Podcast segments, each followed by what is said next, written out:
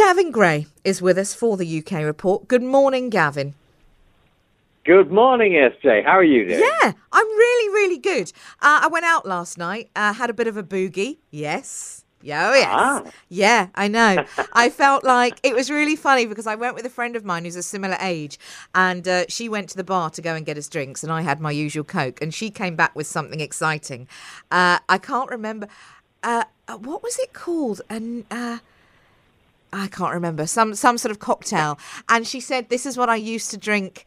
You know, when she was when she in her younger pre-children days, she said, "I feel 24 Ah. again."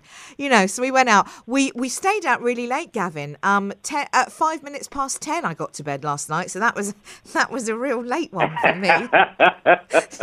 rock and roll, rock Living and the dream. living, living the dream, indeed, indeed. Right, uh, your top story for us this morning, Gavin, is uh, we start with European uh, farmers. What's going on with them? Well, the uh, uh, protests continue to spread now throughout Europe. So roads have been blocked in Poland, Hungary, Spain, and Belgium after, the, frankly, a lot of other major cities across France uh, and Germany were also blocked. And this is because farmers in Europe are beginning to find their voice, and their voice shows they're really not happy with the EU, in particular, the European Union uh, regulations, rules, and restrictions as they see it. And so in western Poland, 1,400 tractors took part in a protest. Roads were blocked across the country. For the fourth day in a row, tractors cut off several Spanish regions as well. Uh, and uh, the grievances vary wildly. Uh, farmers in Poland and Hungary complain the EU's not doing enough to halt cheap imports from Ukraine, which is undercutting local produce. Um, in Poland, uh, lines of tractors, many flying the Polish flag, uh, blocked traffic, and uh, one of the blockades uh, also blocked a crossing with the Ukrainian city of Lviv. Uh, and protesters there pretty angry about the EU setting alight the EU flag uh, and puncturing a pile of tires rather set on fire. So um, this has spread quite considerably. Now, already the European Commission has recommended that net emissions should be slashed by 90% by 2040 Sure. in comparison with levels of around about now. But it has scrapped one deal to halve pesticide use across the EU.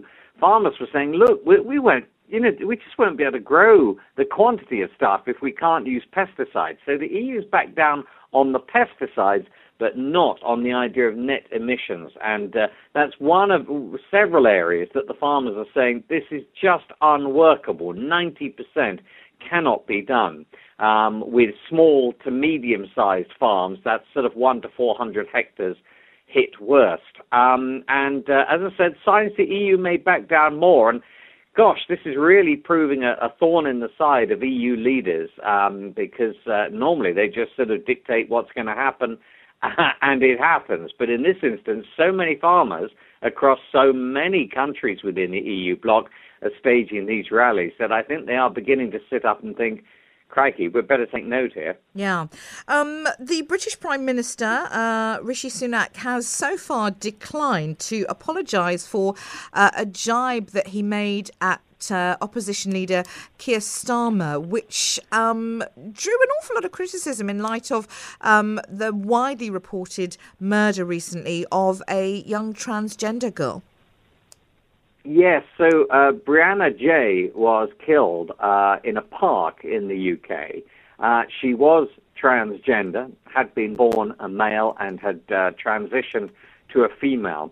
Uh, and uh, the court was hearing uh, during the prosecution of her two young uh, murderers that uh, you know that had kind of made her a target for these two who were fascinated in violence and torture. Um, it was a particularly tragic death, and indeed her mother was due to be sitting in the public gallery uh, in the Houses of Parliament in order to press for her suggestions about how transgender people could be treated better. Now, although she was late and hadn't yet arrived in the House of Parliament chamber, um, the Prime Minister didn't know that when he rather, some say, uh, mocked uh, some of the transgender issues here. So what happened was the Prime Minister was pointing out the number of times that the leader of the opposition has U-turned.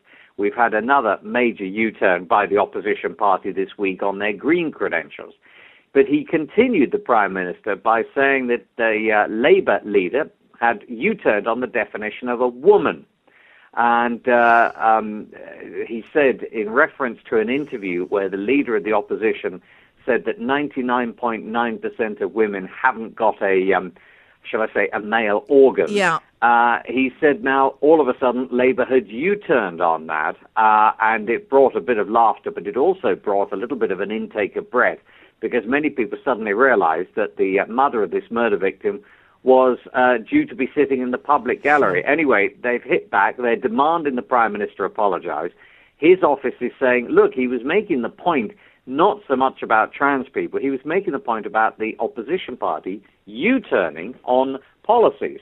Anyway, it's rumbled on, and uh, dare I say it, had the Prime Minister remembered that this woman was going to be in the, uh, in the uh, uh, House of Parliament, he probably wouldn't have made the quip. But uh, anyway, that that's what's happened, and he's suffering a little bit of a backlash because of it. Yeah, for sure. Uh, next up, uh, the name Paul Gadd might mo- not mean anything to you folks, but uh, if I was to say Gary Glitter, maybe that would. That is, uh, Gary Glitter was the moniker that Paul Gadd um, adopted when he became famous, former pop star. Uh, but then he became famous for something not quite as fun. He was jailed in 2015 for 16 years for child sex abuse. And I remember uh, that story coming out at the time. A documentary came out about him. Um, and uh, it was historic sexual abuse between 75 and, and 1980. He, I seem to recall at some point, um, Gavin, you'll correct me if I'm wrong, that he'd already served a jail term, or while he was awaiting trial, he ended up going overseas um, to Thailand or, or somewhere, the Philippines, where there was also some suggestion that he had been been um, uh, he had been guilty of, of crimes against children. That said, um, he was released in February last year, but was put back behind bars quite shortly because he breached his license conditions. Um, what's what's the latest now on this? Yes, that that's uh, really sums it up. I mean, Paul Gadd or Gary Glitter had three UK number ones including uh, quite a famous song called I'm the Leader of the Gang. Now, they're not played on radio because he gets royalties for it and it's considered supporting a paedophile. He uh, was basically uh, uh, investigated at the same time as the former entertainer Rolf Harris, mm, the celebrity agent mm. Max Clifford, all over historic sex offences. Uh, and he was jailed in the late 1990s for possessing thousands of child abuse images. He took his computer in to get fixed he rather remarkably said to the person hand, when he handed it over, "Don't look on those files" or something. Jeepers. And of course, that meant the person fixing it did look at those files, and that's where those sex abuse photos were discovered. Now, after being freed from jail, he then moved abroad, but was expelled from Cambodia amid reports of sex crime allegations. In March 2006, he was convicted of abusing two girls aged 10 and 11 in Vietnam and was jailed for two and a half years. Now, he was back behind bars here in the UK because the 79 year old had been automatically released in February after another sentence. Uh, and released, as it were, on license. So he had to attend certain, um, had to make sure he observed certain conditions. Um, however, uh, it was uh, discovered that he hadn't complied with those licenses. He had uh, uh gone back, and so therefore um, he is back in prison and being denied early release. And uh, the uh, panel that decides these things says that his jail sentence of 16 years back in 2015 he served the half of it, but he shouldn't be released. And they said he continued to show a complete lack of victim empathy. Uh, and it said at the time of the offending, while he was on license, he continued to have sexual interest in underage girls. It's a uh, it's a story that keeps doing the rounds, and I, I must say, unless he shows some sort of uh, uh, uh empathy and uh, some sort of completion with what he's done, I, I can't see him being released uh, early from prison. No, for sure. I remember that. I remember seeing videos of his arrest, I think in Cambodia um, and just absolutely denying. And, and there were videos of these, I think they blanked out their faces, but very, yeah. very young children, very young girls. And he just seemed completely uh, well, just protesting his innocence and didn't see that it was a problem that he, as a whatever he was at the time, 50, 60 year old man, uh, would have these young these young children sleeping in his home. Hey, um, the main suspect in the disappearance of Madeleine McCann in 2007 uh, will remain silent in a forthcoming trial for sexual abuse. Now, he's already in jail for rape.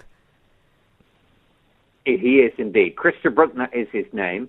He's due back in court on Friday, accused of five offences between 2000 and 2017 in Portugal. Now, you will remember, of course, that it was in Portugal that Maddie McCann disappeared. Uh, that was back in May of 2007. The three year old suddenly went missing, and of course, that led to a national hunt to try and find her, and of course, to a large police investigation. And police in this country have made no secret of the fact their number one suspect in Madeleine McCann's disappearance is Christian Bruckner. Uh, and uh, he is uh, uh, now about to go back to court on the 16th of February uh, for different things. Nothing to do with Maddie McCann, but uh, her family will be disappointed to know that they're still going to hear nothing from Christian Bruckner. Apparently, it is his intention, we know this through his lawyers, his intention to remain really pretty silent in that forthcoming trial for unrelated sexual offences. Um, and uh, I'm afraid it means that the parents won't get anything new out of him. To be fair, he has completely denied any knowledge about where Maddie McCann uh, is and her disappearance. Um, but equally, there have been um, uh, another uh, claim um, that he was telling somebody, a friend of his in Portugal, that he was looking for a child to abduct and then sell. Uh, and the person that he tried to uh, get together with in a gang to commit this has alleged this now to a, uh, a journalist and to others. But as I said, that is completely unconfirmed, and Christian Bruckner continues to deny any allegations uh, surrounding uh, child abuse, rape, and indeed surrounding the disappearance of Maddie McCann. Yeah. We are, it seems to be that we are on the brink of our president here, Cyril Ramaphosa, uh, signing into law a very controversial uh, national health insurance bill, which uh, experts here are talking about uh, the intention being great to create a uniform uh, health service for all South Africans, but that, it, that there's just no flesh on the bones. Um, the NHS um, is the National Health Service of the UK, but cancer waiting times uh, in or cancer treatment waiting times for 2023 were the worst on record. Yes, and I, I, I, think behind this as well, and I'll go on to explain why, um, SJ, that I think there is so much anger about uh, migration in this country because, quite simply, the doctors that we have are swamped. There are insufficient doctors for the number of people here in the UK. We've just had a record number of uh, um, uh, immigration, so migrants into the UK, as opposed to those leaving the country. Uh, and when people look around the infrastructure and the support and stuff, they really don't see sufficient. So why not train up more doctors, I hear you shout? Well, the problem is, of course, it takes a long time and they need to be of a certain academic standard. Now, what we're getting, sadly, is that the uh, treatment of cancer patients has really deteriorated, with just two thirds of patients starting treatment within two months of cancer being suspected, uh, meaning that 100,000 cancer patients waited longer than they should do for life saving care. Uh, and the waits have worsened every year for the past 11 years. Now, that's in England, but I have to say the situation appears very little better in Scotland, Northern Ireland, or Wales. Um, uh, and it's more than a decade since those three hit their 62 day targets. So, as I said, people getting very frustrated with the health system, but equally now very frustrated with the number of people trying to access it. Just saying this is unsustainable and cannot carry on. But it's terrible when people who have those life threatening uh, conditions like cancer can't receive the treatment that they need and demand. Yeah, absolutely. Uh, there's been uh, some very interesting uh, research done around Viagra. Uh, and uh, an, a side effect that one wouldn't necessarily um, have thought about. What's this? Uh, what's the research found, Gavin? Yes, so uh, scientists here in the UK have discovered that men who take the drugs for uh, erectile dysfunction, like Viagra, actually may help reduce their risk of Alzheimer's.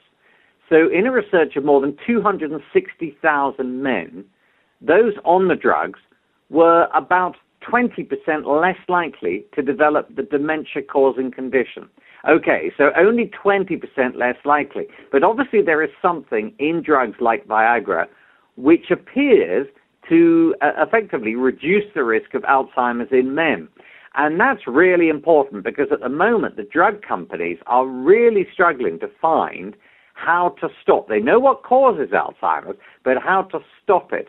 And so, two uh, new Alzheimer's drugs have shown promise at slowing the pace of the disease in its earlier stages.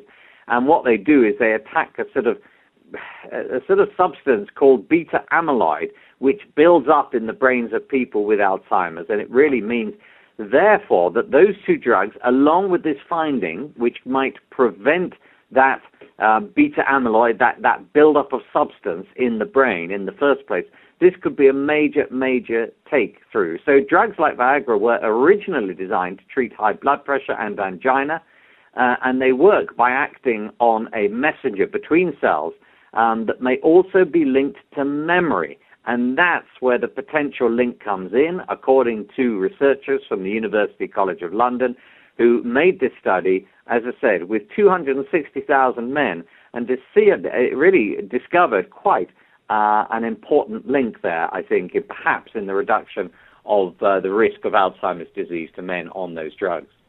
Okay, so I was I was just thinking about this in terms of I mean obviously men men take it or people with penises take it for erectile dif- dysfunction, but presumably if they find it there wouldn't the, the the benefits that it offers for in terms of Alzheimer's women would also be able to take it and get the same benefits presumably.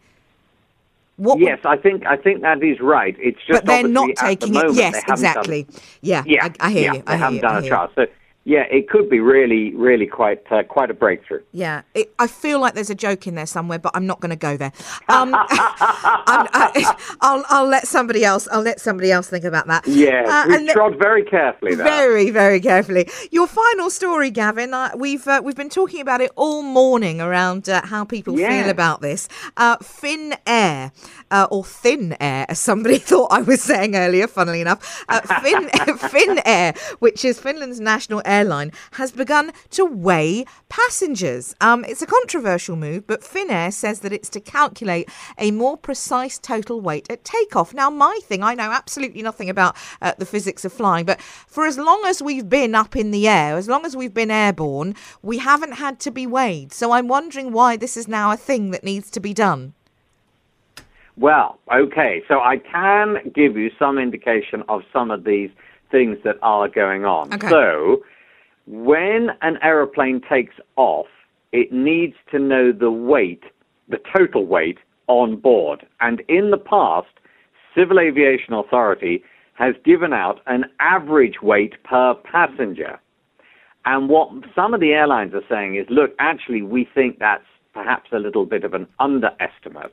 And we think the weight of the aircraft, the catering uh, facilities, the water tanks, uh, baggage, of course, in the hold, baggage above people's heads in the seats, and of course, the weight of all the passengers combined is what is the total weight of an aircraft. And the weight and then the trim of the aircraft can affect where passengers can sit. Um, and so, consequently, the figures at the moment are not demanded, but weight figures, I strongly suspect, are coming your way soon. Korean Air conducted its own weighing program last year. Air New Zealand did a weight survey last year. But Finnair is doing this uh, across some of its flights out of its international airport, Finland, of Helsinki Airport.